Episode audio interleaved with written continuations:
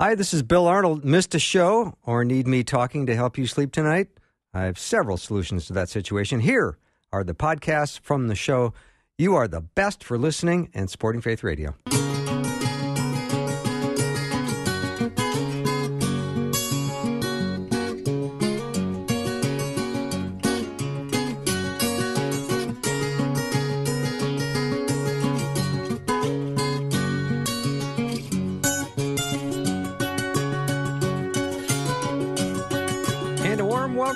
Afternoons with me. I'm Bill Arnold. I'm looking forward to our time together today. Hope your day's been going well. Here in the Twin Cities area, we got quite a bit of rain coming down, which is kind of nice for my desperately pathetic lawn. It's in that yellow, crunchy phase right now.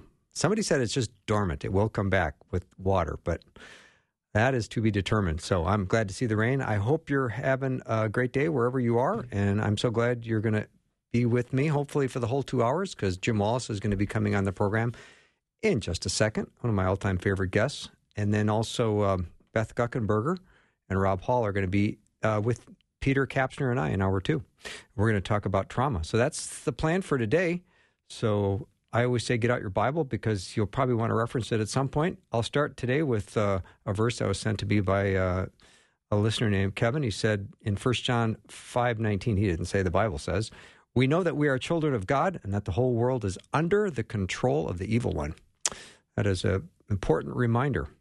Jim Wallace is uh, J. Warner Wallace, I should say, is a regular guest on the show and also a very uh, accomplished best-selling author and speaker, and he's in demand everywhere he goes. I'm so fortunate to have him come on the show regularly.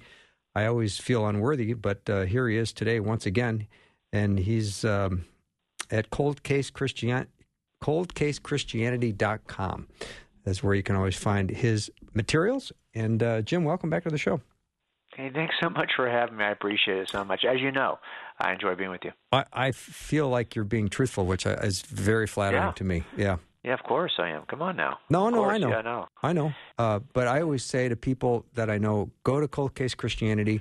Jim's got so much great material videos, blogs, articles, and you're so generous with your stuff. And you've got so many great books that are for sale that you should, I say to people, you should get at least one and then get one, and then you'll end up buying others. Well, I appreciate you saying that. Of course, as an author, I can't ask for more than that. So Well, yeah, that's, yeah. that's great. Yeah. Um, but I know you got a book coming out uh, soon, Person of Yeah, Interest. That's right Why. Jesus Still Matters in a World That Rejects the Bible. Again, great title. Well, and a lot of this is just I, I was trying to think myself too. You know, uh, you would never have gotten me to open a Bible to look at the person of Jesus. You'd, you'd have to make the case some other way. But I mean, Yeah. it probably would have been. And so I'm just kind of retracing my own steps because people always ask me, "Well, how did you get to this point?" Well, a lot of it's just retracing steps, and so I, I tried to do that in this, and and really I took an approach that I don't think anyone has ever really taken that I've seen. I wish somebody had at least had bits and pieces. I could have uh, made my research a little easier, but but a lot of it was just trying to find clues in places where maybe most people don't look. And a lot of that's what we do, right? I mean, as far as working cold cases, you're I mean, there's always that trite expressions. You're looking for the thing that's hidden in plain sight, or you know. But a lot of it is, look, you you can't reopen the case unless you find something that they didn't find 30 years earlier, and now you're behind the curve by 30. So so it's it's harder sometimes. But um, anyway, as we tried to do with this book is we tried to say, hey, look, if we had no scripture at all, if we had no New Testament scripture at all, if, if, if some nefarious regime came in and destroyed every New Testament and every manuscript in history that ever led to a New Testament, could we still make a case for Jesus of Nazareth? Well, actually, I think you could reconstruct the entire story of Jesus if nothing, and not even using a single page of scripture. If, if all you did was use those aspects of culture that matter most, even to non Christians, you could reconstruct the story of Jesus without ever opening a page in your Bible. hmm So, what will this book help me do? I know you're gonna you're gonna encourage us to be good detectives, aren't you? Well, a lot of that, of course, you know, I'm always going to tell cop stories. So, I mean, I've got a case, one case in particular that I'm kind of re- recalling through the entire uh, course of the book, chapter by chapter. I'm walking you through as we solve that mystery. We'll be looking at the parallel issues related to Jesus. So, I, I try to do a lot of that in most of my books. But to be honest, I learned a lot writing kids books. Um, and one of the things I learned was is that young people love to read mysteries, and you can actually import a lot of kind of logical processing and how to think critically into a story.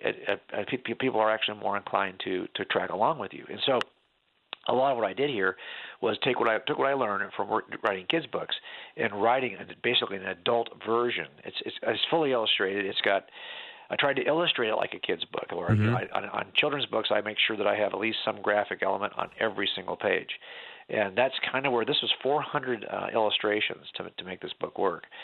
So I spent three months just, just doing nothing but illustrating um, after I finished writing it. So, so a lot of this is trying to visualize for people how strong the case for Jesus is and why. If you look, what the things that mattered most to me as a non-Christian were the things that I was trained in before I was a detective. I was trained as an artist, right? So it was literature, art, music, education, science. I think most non-believers would say those things are of high value to them.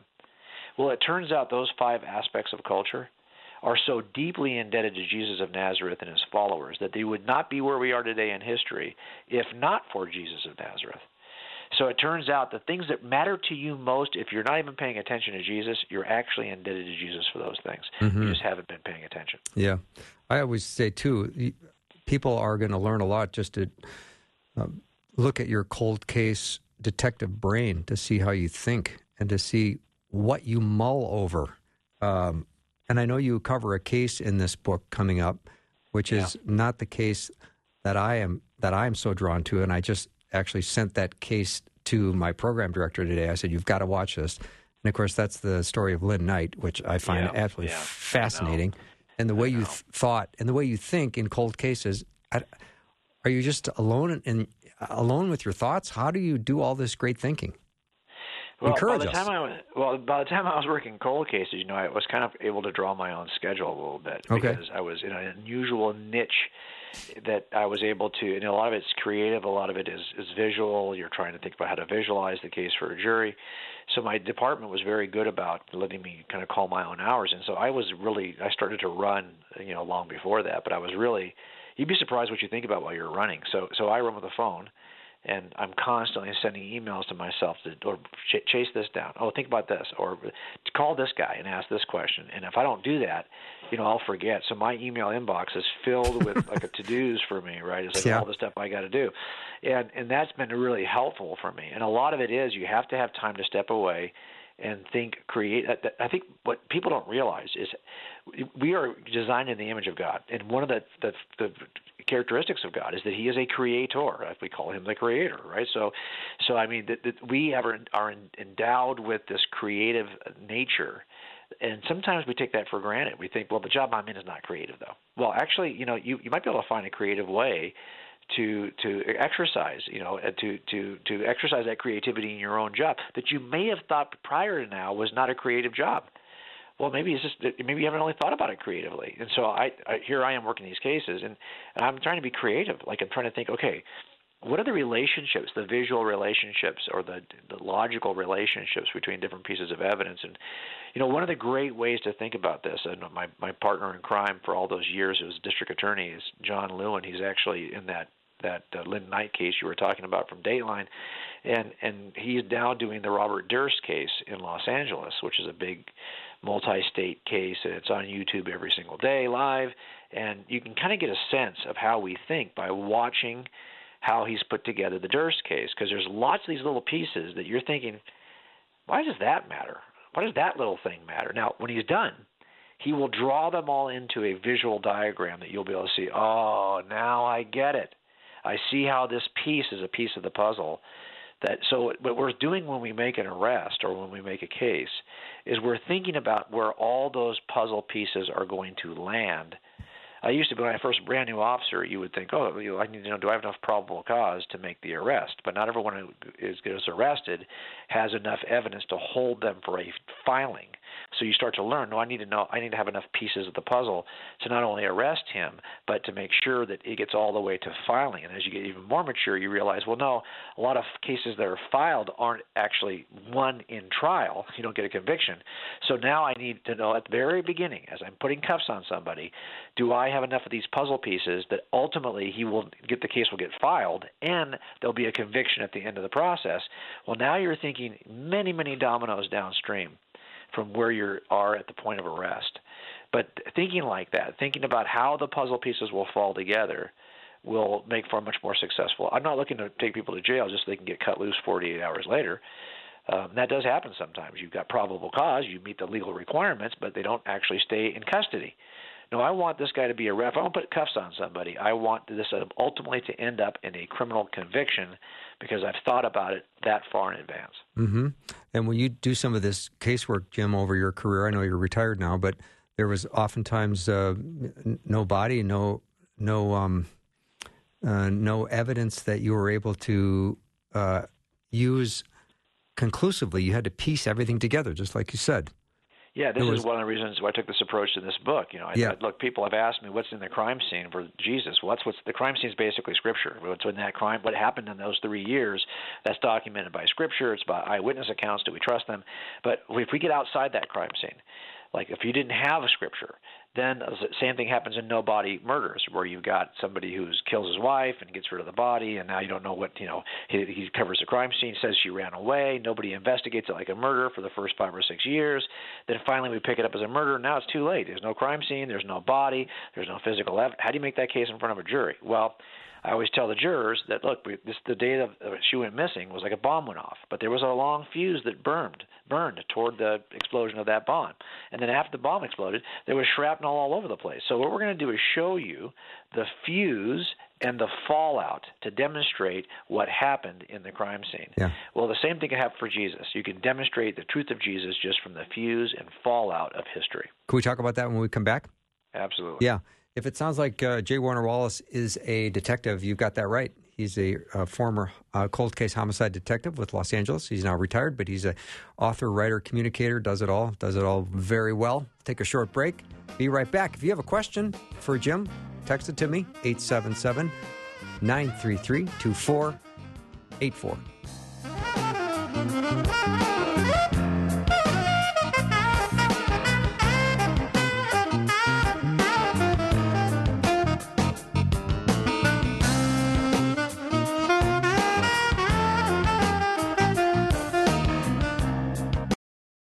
Thanks for listening to Afternoons with Bill Arnold. I'm Carmen LaBerge. If you enjoy what you're listening to here, consider subscribing to other great faith radio podcasts like mine. Search Mornings with Carmen LaBerge at myfaithradio.com or wherever you listen to podcasts and hit subscribe.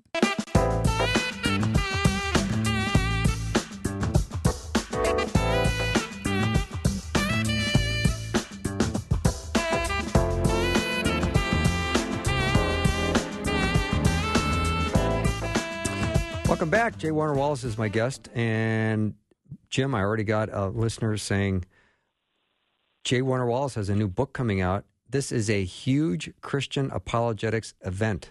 Is it available for pre order? oh my gosh, I hope that I this know is, because I I entered into this whole uh, writing and authoring books and working as a Christian casemaker later in life. It always strikes me as funny when I, I can wonder how did I get here? How did this God is so good, right? That He has allowed me to contribute in some small way. But I always kind of scratch my head and think, like, really, you think this? Apparently, you don't realize how insignificant I really am. But I'm glad you at least think that I'm not. So yes, we have a website called personofinterestbook.com, personofinterestbook.com, and we're giving away a ton of free stuff for the pre-order. So I'm glad you asked because we created a video for this, a long stage video on one of the chapters from the book. Uh, a free ebook comes along with it, and uh, Bible inserts, and uh, you know all that kind of stuff is part of the pre-order. So if you go to personofinterestbook.com uh, com person of interest book because there's a lot of person of interest movies and fictional novels and all kinds of stuff. And we really wanted to to kind of shape this out as a murder mystery first. So if you look at the cover of our book it really does look like a murder mystery and that was the point. I mean mm-hmm. there is a murder mystery that's part of this. But it turns out we're trying to do more here bill than just say look he had an impact in these five. Actually, there's a sixth theory I didn't even talk about, which is world religion. I mean, it turns out that every religion uh, that matters in the world today hat tips Jesus in some way. It, it, it mentions, merges, or modifies its own beliefs to shape out a place for Jesus at the table. There's a place for Jesus in the ta- at the table in Buddhism and Hinduism and Baha'i and and, and Islam and and uh, Ahmadi Islam. I mean, all of the world's largest religious groups have got a place for Jesus. Either they mention him specifically, or their leaders have, have, have revered Jesus in one way or another and found a place to position him within their hierarchy. And, and this is amazing if you think about it, because uh, even the, the religions like uh, Attis worship and and um, uh, Mithras worship, uh, worshippers who existed before Jesus, ended up modifying their behaviors to accommodate Jesus in their religious worldviews. At all the same time, Jesus is going to say, uh, "It doesn't go the other way, folks." Um, you can all talk about me, but I'm not talking about you because there's only one way to the Father. Mm-hmm. I'm the only way to the Father. So, although everyone reveres Jesus and points to Jesus, Jesus does not do that in reverse. Uh, and why? Why would that be the case? Why would this insignificant ancient sage from a small, relatively unknown, meaningless little town, born in one meaningless little town, raised in another meaningless little town, never went more than probably 200 miles from where he lived, this guy who never commanded an army, never wrote a book, never had a social media platform, this is the guy. This the, the guy who who was basically didn't even have a grave to be buried in. His his friends all deserted him.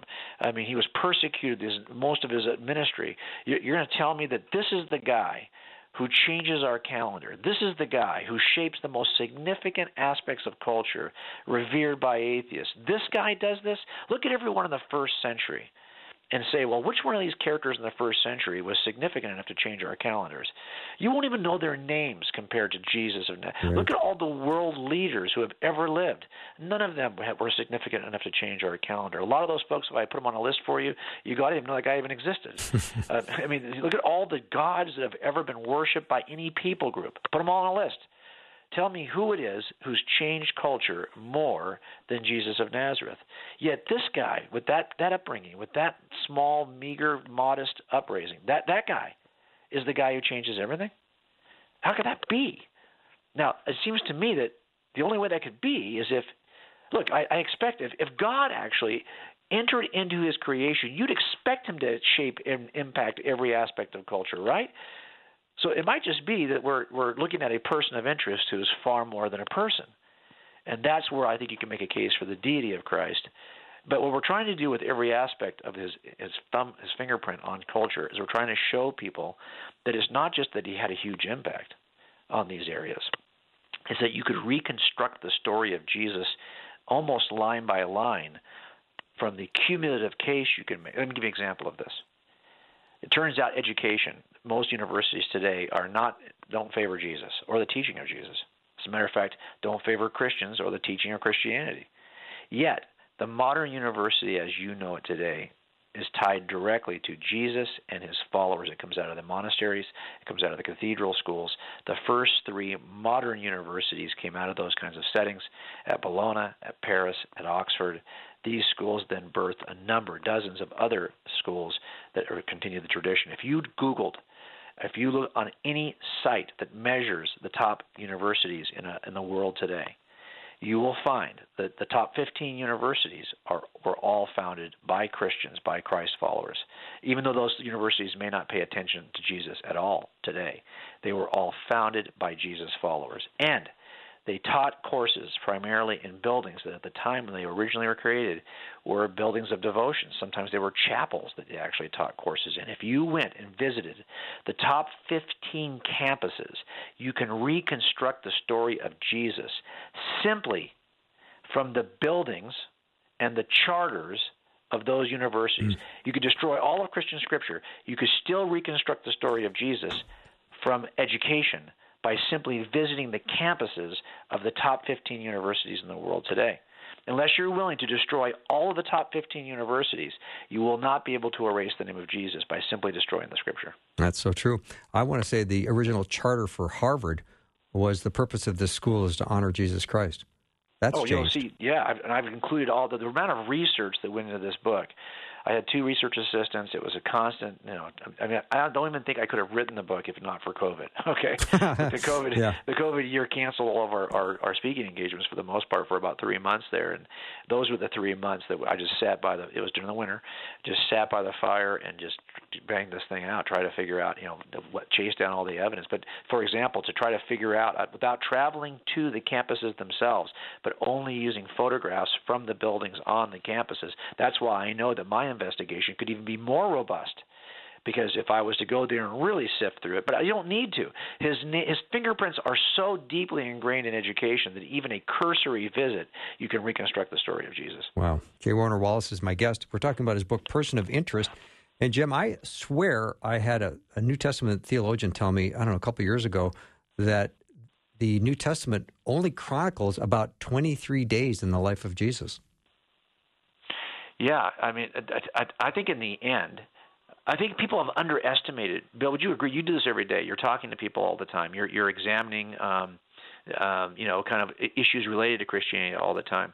Uh, I get a sense sometimes that we're not even aware of our own history. Am I? Do you get that sense too? No, completely and, and I think that we've kind of lost the value of of of what I mean. I think people look in a pejorative way at Christian history, right? This this this kind of history of patriarchy or history of of of, of expansion and and and um, you know this idea that we have. But to be honest, so many of the values that almost everyone cherishes, you cherish them because if nothing else, you're still living in the shadow of a Christian culture. You, we're still living in a shadow of a, of a, a Christian nation, and so a lot of that. So I wanted to do two things. You know, one, reconstruct but how much impact has he had. But lots of other people have done that, but they've not looked at that impact and said, could you, like for example, I did not go through uh, um, medical. You, you could talk, for example, about the, the care that has been given to the poor uh, by Christians over the years. That um, our medical facilities have largely been inspired and motivated by Christians in places all over the world. But because medicine constantly re- re- recreates its architecture and recreates its, its facilities, I can't reconstruct the story of Jesus necessarily in that way. But you can on campuses, and that's why I was kind of like picking the, those areas that not only could I show his impact, but I could also reconstruct his story. Well, uh, Jim, we're going to take a break here in just a, a minute. I, a listener wanted to know, and this is a question about your faith and how did that help you deal with a lot of darkness and ugliness of murder and cold cases? Okay, for sure. Let's do it. And give the answer now. If oh, you, oh, if, if you could squeak it out in 90 seconds. Got it. Yeah, I can. As a matter of fact, it, it has a big effect. I'll tell you why. I, I talked this before. If you know, we have this illustration in Cold Case Christianity that, that I had an illustration of a guy who wasn't wearing a bulletproof vest, and he stood strong during a shooting because he knew he had the vest on, and he had seen the vest stop bullets in advance of the shooting. So he then had confidence to stand with the vest on to take the rounds because he got caught without his hand on his on his own gun. He got caught flat-footed. Now, what I thought was interesting about that as I listened to that story, and I was working that case as an officer involved shooting. I thought, wow, look at the confidence you have when you know in advance of a crisis that something is evidentially true. That gives you a different sense of confidence than you it would have. Sure does. And so I think part of it for me has been, and I think my own kids would say the same thing, that there may be a season of doubt where you think not doubt, but like maybe you're under a challenge and you're like, where is God in this? You know, like I don't, I wish I had better clarity as to where God is in this setting, right? And I may not have an answer for that, but because I have good evidence that got me here, uh, I'm not just. This has never been wishful thinking for me this has never been. I'll just lean in and try to try harder. You know. Yeah. I, have known it's true evidentially, and that makes a difference. Okay, we got to continue this because there's more to mine here in this one. J. Warner Wallace is my guest, and I'm so glad he's uh, with us today. He's got a new book coming out, "Person of Interest: Why Jesus Still Matters in a World That uh, Rejects the Bible." We'll be right back.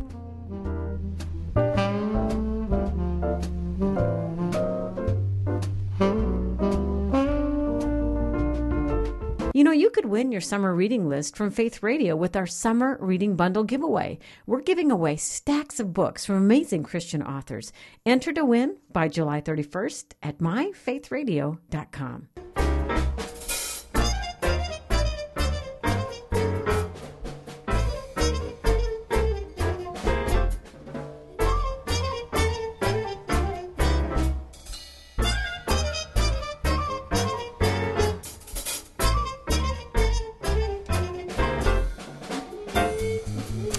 back to the show. So glad to have J. Warner Wallace with me today. Always head over to coldcasechristianity.com to learn more about Jim. That's the place to go. Again, coldcasechristianity.com. We're talking about his upcoming book, Person of Interest Why Jesus Still Matters in a World That Rejects the Bible. And in Cold Case, Cold Case Christianity uses this great illustration. You were talking about it before the break, Jim, where uh, there was a field training exercise where a vest was put on a dummy, and then they took shots at the vest, and everyone watched how the vest absorbed the, the bullets.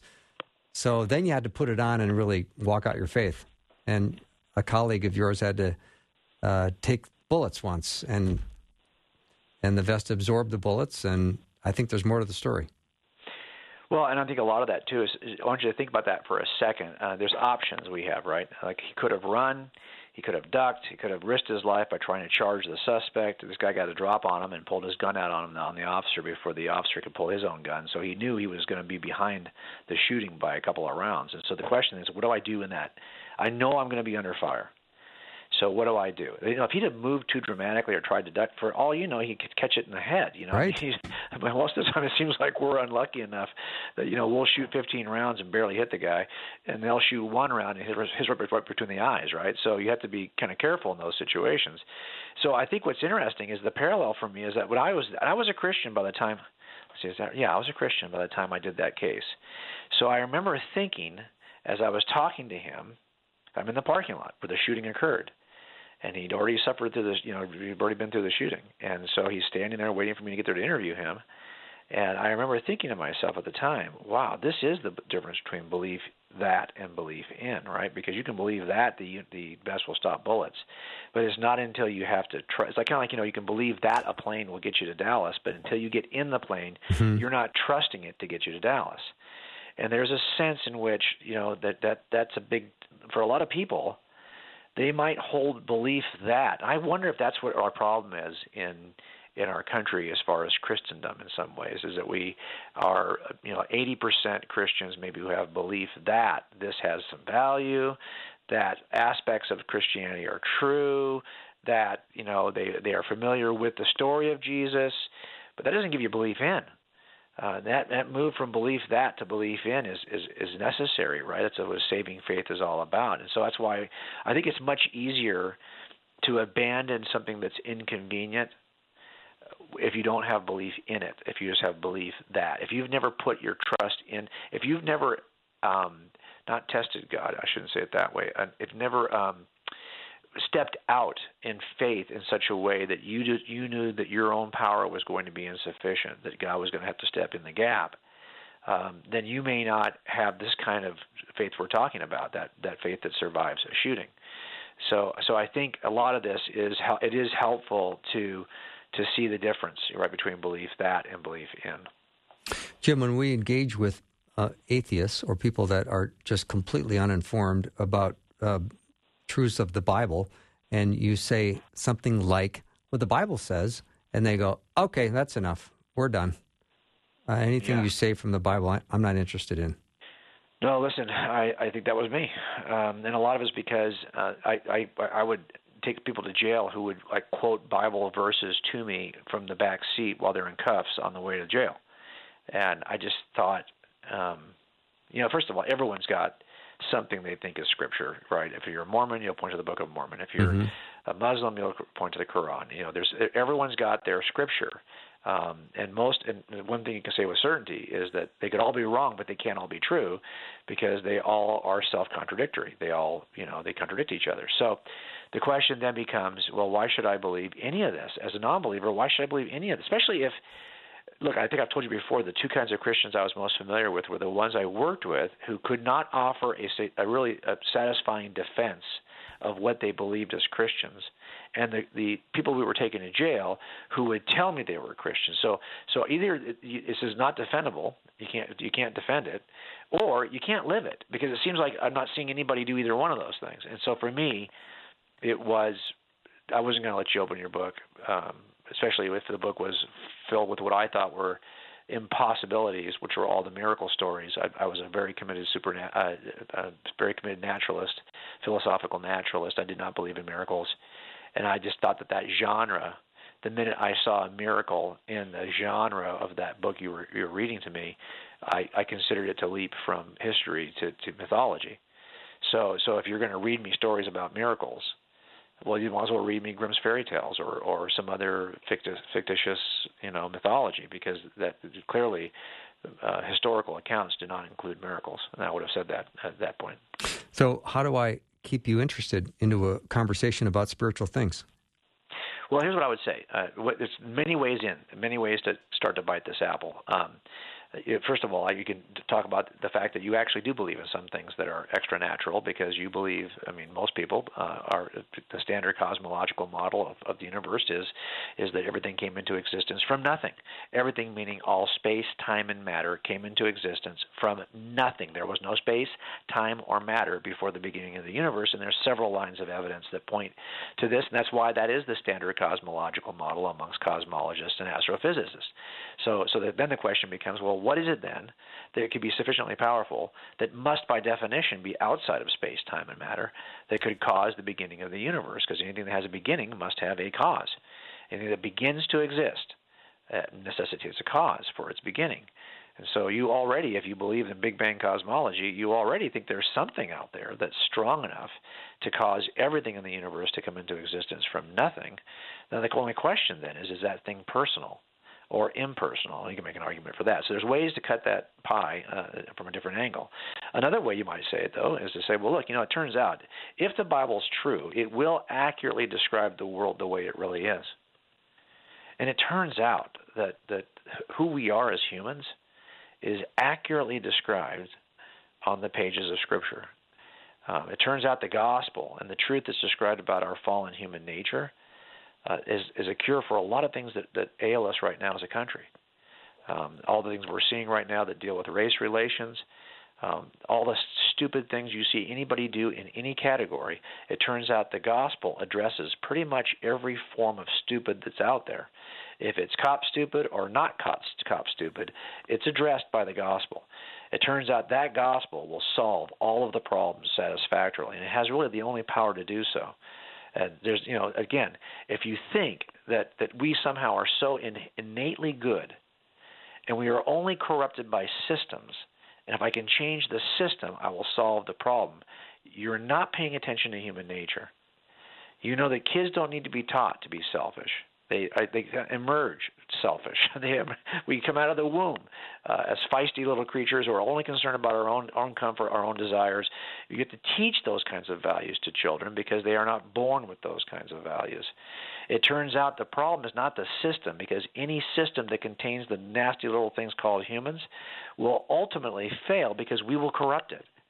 So when I think about well, if, if we are in a situation where we've got a systemic problem, I'm not confident that changing the system would solve the problem because it's not that we have a systemic problem, it's that we have an innate human problem of sin that corrupts no matter what system we put it in. So when I look at people who uh, talk about systemic anything, I, I, my only only concern is I don't think you're, you're you have a proper foundational worldview that'll help you solve the problem. Because if you think you can just apply another system to it, good luck with that be the first time in history because you're fighting the thing we call human nature. And we are fallen by nature. Now, it turns out Christianity describes humans the way we really are. And it provides answers that only the gospel can provide. Mm-hmm. J. Warner Wallace is my guest. He's wrote his book during COVID called Person of Interest Why Jesus Still Matters in a World That Rejects the Bible. He wrote that in front of a roaring fire. Is that a one cord or a two cord uh, firewood book. well, we're in California. How cool could it be here? That's okay? true. It's like a half a cord. Okay, it's, not, right. it's not even a full cord. I just have that image of you sitting by the fire, dog at your feet, writing this book. It's a it's a good image. Oh, I'm glad we were making soup a lot during that. Time, oh, that sounds too, lovely. That. Sounds lovely. Yes. Um, let's talk about fuse and fallout. We I'd mentioned that earlier, and I have not gotten back to it yet. Now I'd like to return to that. Sure, sure. That that that is actually a good way to kind of determine. You know, most most murders there's something that builds. I mean, not everyone, but I mean, especially if you've got a husband and wife, uh, it seems like, well, I didn't even realize this was happening because it took a, a long period of time, right, until something does break. And and there are often people along the way who can tell you little things about that build, that that slow build of pressure that eventually explodes on the day of a murder. And what you see in the fuse of history, for example, and I tried to identify three different aspects of this fuse in the book you see that not only does culture align and world governments align, but also Jewish prophecy aligns, and the history of mythology that is, in other words, other people groups are worshiping gods of their own creation that seem to share common attributes that are only personified in totality in Jesus of Nazareth. And if you look at the overlap of when these things occur in history, you will see that if somebody was to arrive in a period of time that's about 100 years, about 30 years before Jesus was born, and about 70 years after, 29 BC to about 70 AD, I'll show you this in the book, you'll see that there was an opportunity for someone to arrive in that small window that would change the world forever. It just so happens that Jesus arrives in that small window of opportunity. And that's a I call that a red zone. And, and when you work cases, you're looking at all the factors involved in a case, and you timeline them all out, and you develop a red zone when you would expect that bomb to go off, given everything you know from the fuse and everything you know from the fallout. You can kind of get a red zone where you think that murder is probably going to occur. Did the same thing with Jesus, and if you and I did, by the way, didn't had no idea that red zone was there. I was just starting to examine the fuse and see what it tells me. And I'm like, oh my goodness, do you see what this? I told Susie, I said, look, look at this.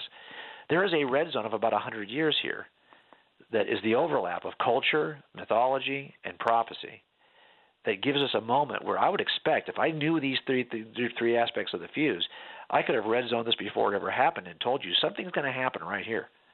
And sure enough, that it did happen right there. Wow. So in the New Testament, I think about 90 plus times Jesus says, Follow me. And I'm thinking, when you talk about following Christ, surrendering to Christ, I look at the way we've been doing Christianity for maybe the last 50 years. It seems like we've we've got a, an evangelism department and a discipleship department. Is that like a 7-10 split that we wow. that we should we should have always kept it as one? Follow me um, it seems like a lot of people are evangelized, and then somewhere down the road they've got to go get discipled. Well, and you know, I think we talked about this before. You know that if you don't do this well, um, you, you don't actually achieve the goal because you can introduce someone to Jesus as as a notion and get to believe that, and you can even get somebody to say, okay, I. I, I, I want to put my trust in Jesus, but putting trust in Jesus is an active. It's a, it's a series of activities that you do over a lifetime. And so, you know, that salvation, justification occurs in the blink of an eye, but sanctification is something you spend your whole life doing.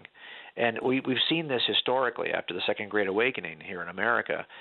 Uh, so many um, errant views of Christianity emerged from Jehovah's Witnesses, ultimately spring out of that period of time. Mormonism springs out of that period of time. What's happening is you've got roaming evangelists who are bringing people to sharing the gospel with people in huge settings, you know, where they're out in open air preaching, but not enough churches in place to do the hard work of mm-hmm. discipling people who now want to know who's Jesus and they'll they'll fall for other stories about Jesus because they have not been properly discipled. In the, and by, by the way, that's been going on for two thousand years. Okay. What is Paul writing about in all of his letters? I mean, if not for people apostatizing quickly and, and turning to a false god, turning to some false notion of Jesus, would Paul have even written his letters? I mean, thank God that was happening because it turns out that's what the catalyst for Paul writing all these letters to try to pull people back to the truth. And I think that's so powerful that our fallen nature is such that we can't even hold on to something for a week without having to go. That's why I love the fact that we have Scripture and why daily disciplines of reading through the Scripture and prayer are so critical to growth as a Christian, not even just to growth, to, to staying true as a Christian, to staying the course, to not wandering off track right? You know that old expression: if you try to cross a field by looking at your feet, you end up, you know, walking in circles and crooked lines. But if you can simply put your eyes on a tree on the other side of the field and focus on that object, you will get across the field in a straight line in the surest, fastest possible way. I think sometimes in America, we're all of us. I mean, we're guilty of looking at our feet instead of being focused on the Word of God and letting that be the thing that that shapes us, that mm-hmm. changes us. Yeah. Jim, let me take one last break. J. Warner Wallace is my guest. The book we're chatting about is called Person of Interest. It's not quite out yet, but it will be soon. You can pre order it. And we'll be uh, right back in 90 seconds.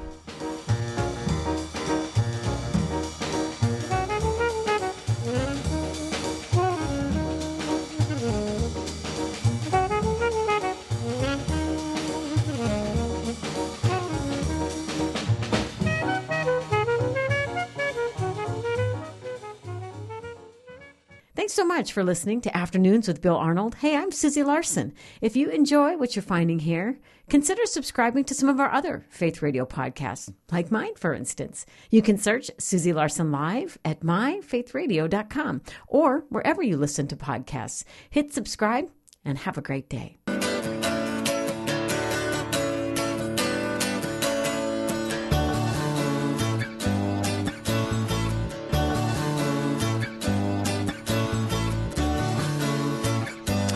Back to the show. So glad to have J. Warner Wallace with me today. He's written a new book called Person of Interest. You can go to personofinterestbook.com. You can download a free chapter and you can uh, learn about the book. He, uh, Jim sifted through all kinds of evidence from history alone without relying on the New Testament.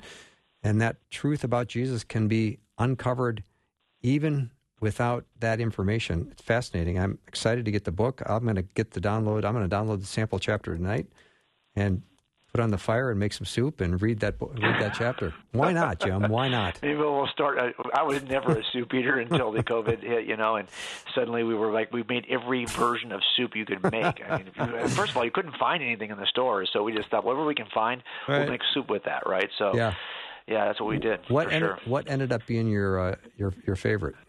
Uh, well, there's a couple of soups you can make with like uh, with cilantro. There's a okay. cilantro soup you can make that's pretty good, and then you you take uh, tortilla chips, and then instead of noodles, you pour tortilla chips on top. So it's mm. kind of like a tortilla chip soup. Yeah. And that is our, our like our ended up being our favorite. It's half salsa and half chicken broth, so it's like yeah, it's pretty good. pretty good. You're not. This is nothing we should be talking about. That's true. That's true. But I've got ideas yeah. for dinner now. All of a sudden. Yeah, so exactly. I want to go back to uh, just this evangelism discipleship uh, yeah. duality, only because it seems like there's a lot of Christians that you know hear about John three sixteen and they get they get their born again saved experience, but they're they're not discipled, and so they end up without a really solid foundation on which they can grow their faith, and they're open to um, false teaching. And I'm, I'm, concerned that's not what Jesus um, had in mind when he well, said, I "Follow mean, me." You, you could argue the entire progressive Christian movement is really a result of, of heresy that comes out of um, improper discipleship, right? I mean, you could argue that that is probably why we are where we are. When the culture looks more like, when the uh, church looks more like the culture, uh, then the culture is shaped toward the church, we got a problem, right? But that I guess there's a sense in which I, I kind of expected that anyway, because Jesus seems to have expected that as well, that there that there be a narrow gate, and that not everyone who says that they are you know doing miracles in Jesus' name will actually be known by Jesus. But I think that's the fear. I mean, that's one of the more sobering. Uh, verses in all of Scripture, right? This idea that Jesus would say, you know, get away from me, I never knew you. Um, and and I, that's the biggest fear I would always have is that hey, I don't want to. I don't want to get this wrong. It's not that that that um, systematic theology is what saves me, but but but certainly the truth about what saves me will will be reflected in the theology that I embrace. And so I think that there is. Look at it this way: if I told you I was uh, a big fan of uh, the Vikings, okay, they're Minnesota Vikings, yet I told you I love their quarterback and I, I misname him, it's not even him. Isn't it Nick Foles playing for you guys as quarterback? No, I love Nick not. Foles, no. and I go on and on and on about it. You're going to say to me, well, you might love the, the the Vikings, but It turns out people who love the Vikings could probably name every dang player on the Vikings. Right. Well, why is it we can do that, yet we cannot under we cannot you know build a case for why we think our faith in Jesus is is correct or what we believe about Jesus is correct. We can argue what we believe about the Vikings is correct, but we have a harder time arguing. Well, it's because we. And by the way, don't you think that that God knows, like your wife knows? You can say, "I love you, I love you," but I never spend any time with you. Well, it turns out I, probably whatever you're spending your time on, that's what you really love. You know, you can tell me you love me, but if you never want to be around and you're constantly playing golf, I'm suspicious you might love golf more than you love me. Mm-hmm. And I think that's that's fair. It's a fair suspicion. And that's also true. I think the idolatry of the mind, where we we just focus on the things that are so so fleeting and so meaningless. I mean, a lot of the discourse, a lot of the clickbait discourse on social media, really doesn't have eternal consequence.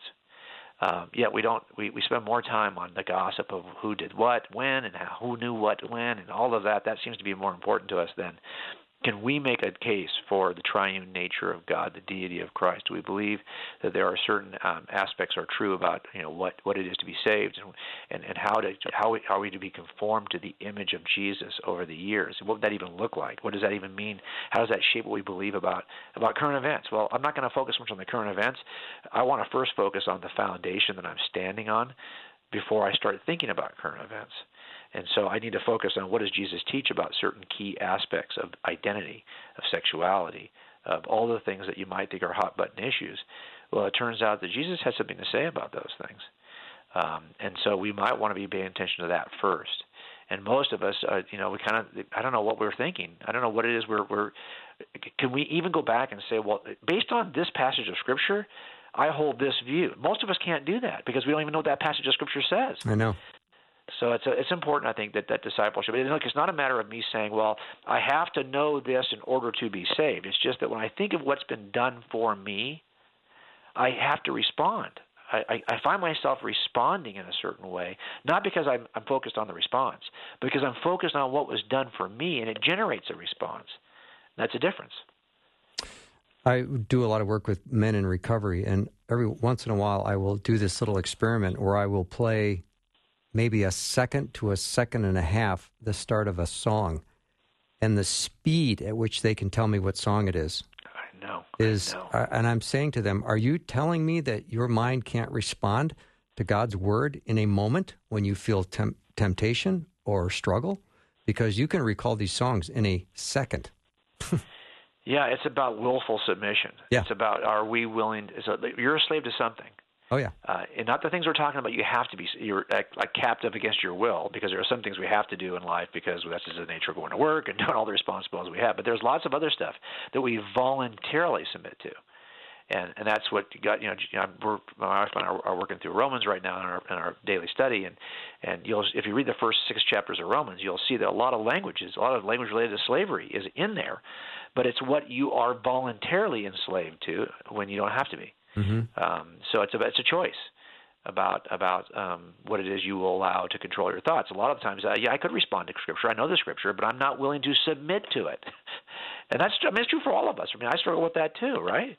Um, but but I think that's part of the the struggle that we have to be aware of. It's it's really about what are we voluntarily submitting to.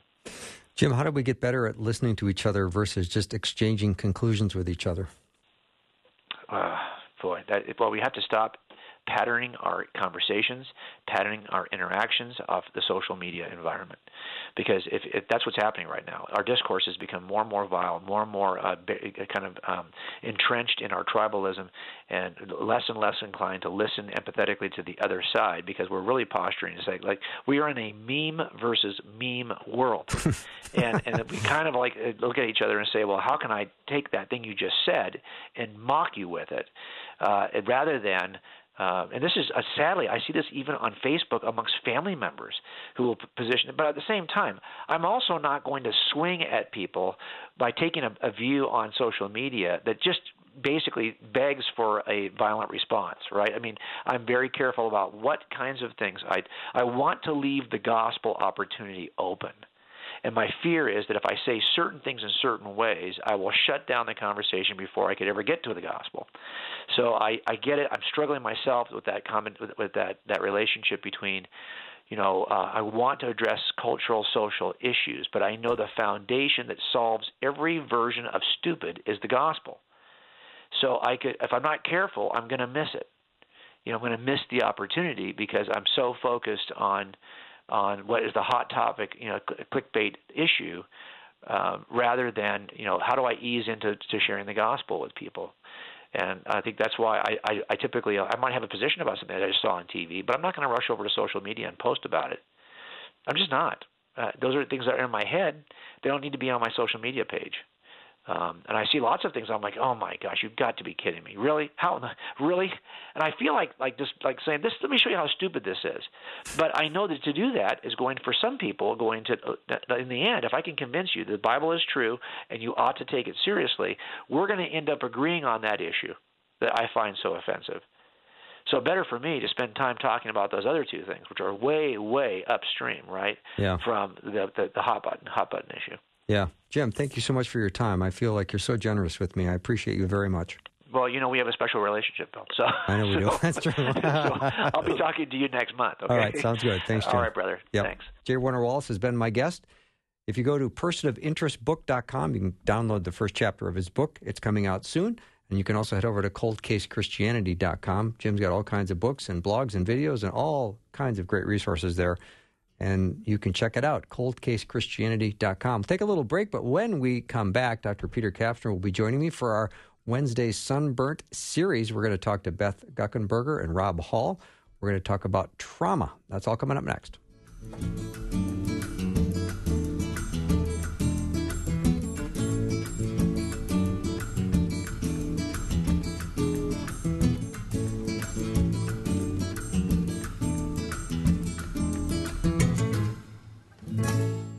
Thanks for listening. Programming like this is made available through your support. Information available at myfaithradio.com.